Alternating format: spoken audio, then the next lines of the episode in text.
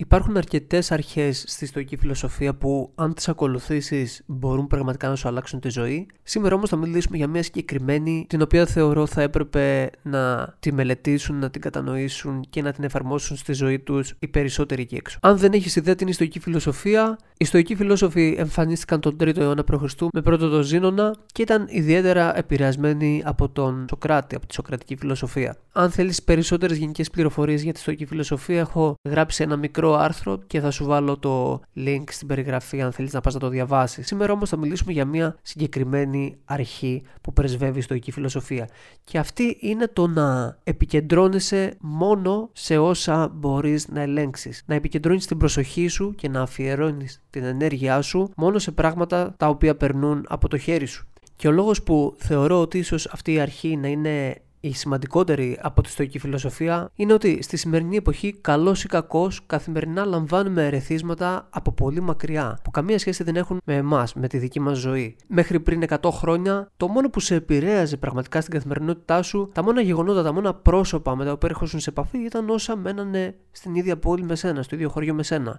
Δεν είχες ιδέα τι γίνεται πέρα από αυτό το χωριό πέρα από αυτή την πόλη. Οπότε και να το ήθελες και να ήθελες να σε επηρεάζουν πράγματα τα οποία δεν έχουν καμία σχέση με σένα, που βρίσκονται πολύ πιο μακριά από σένα, δεν μπορούσες να το κάνεις αυτό γιατί δεν το έβλεπες μπροστά σου. Σήμερα αυτό που συμβαίνει είναι ότι ξέρουμε ανα πάσα στιγμή τι συμβαίνει στην Αμερική, στην Αθήνα, στη Θεσσαλονίκη, στην Ευρώπη, στην Ασία, οπουδήποτε ανοίγουμε τα social media, βλέπουμε μέσα σε δευτερόλεπτα το τι συμβαίνει οπουδήποτε. Ενημερωνόμαστε για οτιδήποτε συμβαίνει στον κόσμο. Και αυτό δεν είναι προφανώς απαραίτητα κακό. Είναι κάτι που μπορεί να σου ανοίξει τους ορίζοντες, να σου δώσει νέες προοπτικές, να σκέφτεσαι πράγματα που δεν έχεις σκεφτεί μέχρι τώρα, να γνωρίζεις νέες κουλτούρες, να μαθαίνεις για την πολιτική και να αποκτάς κριτική σκέψη και πολλά άλλα πράγματα.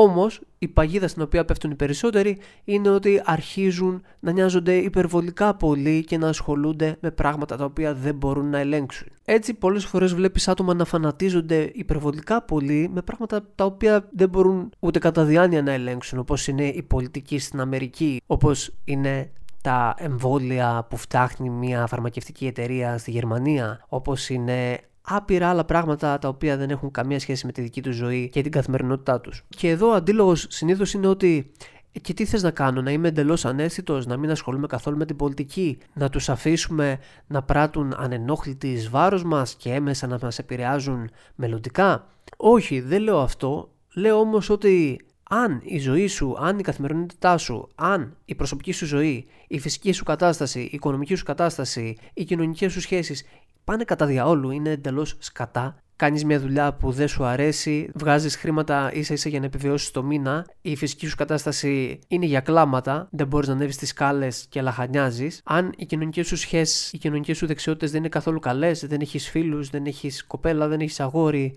είσαι μόνος. Αν όλα αυτά σου συμβαίνουν, το τελευταίο πράγμα με το οποίο πρέπει να ασχολείσαι, το τελευταίο πράγμα στο οποίο πρέπει να αφιερώνεις έστω και ένα δευτερόλεπτο, είναι το τι γίνεται στην Αμερική, στο πώς σε καταδικάζει το σύστημα και πώς όλοι συνομωτούν εναντίον σου. Και σε αυτή την κατάσταση έρχεται η στοική φιλοσοφία λέγοντάς σου ότι επικεντρώσου μονάχα στα πράγματα τα οποία μπορείς να ελέγξεις. Αν κάτι δεν περνάει από το χέρι σου, να μην σε ανησυχεί. Και είναι κάτι που μου αρέσει πάρα πολύ, συμφωνώ πάρα πολύ με αυτό. Προτού προσπαθήσεις να αλλάξεις τον κόσμο, προσπάθησε να γίνεις η καλύτερη εκδοχή του εαυτού σου. Αν όλοι οι τομείς της ζωής σου βρίσκονται κάτω του μετρίου, προσπάθησε να εστιάσεις το 100% της προσοχής σου στο πώς να τους ανεβάσεις επίπεδο. Πραγματικά νευριάζω όταν βλέπω άτομα να έχουν την εξής καθημερινότητα. Μπάφο, μπύρες και κλάμα όλη την ώρα για το σύστημα, για το ότι η ζωή είναι άδικη, για ότι το κράτος και το σύστημα είναι διαρκώς εναντίον τους. Δεν λέω απαραίτητο ότι αυτά δεν ισχύουν, λέω ότι τα άτομα αυτά χρησιμοποιούν αυτή την κατάσταση σαν δικαιολογία έτσι ώστε να μην κάνουν απολύτως τίποτα με τη ζωή τους. Απλά να αράζουν, να μην κάνουν τίποτα για να βελτιωθούν, να σπαταλάνε εντελώς τη ζωή τους και να κατηγορούν άλλους για αυτή την αδράνεια. Αν μη τι άλλο αυτό που μπορείς να ελέγξεις είναι το τι θα κάνεις εσύ όταν θα σηκωθείς το πρωί, το κατά πόσο θα κάνεις πράγματα για να βελτιώσεις την ποιότητα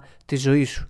Αυτά για αυτό το βίντεο. Αν θέλεις και άλλα βίντεο σχετικά με τη στοική φιλοσοφία μπορείς να το ζητήσεις στα σχόλια και υπόσχομαι ότι αν δω ανταπόκριση να κάνω μερικά ακόμα βίντεο για τη στοική φιλοσοφία γιατί πραγματικά υπάρχουν αρχές στους στοικούς που εφαρμόζονται τέλεια στη δική μας καθημερινότητα. Τα λέμε στο επόμενο βίντεο. Μην ξεχάσεις να κάνεις εγγραφή, πάτα το κουμπί της εγγραφής και κάνε like σε αυτό το βίντεο. Τα λέμε.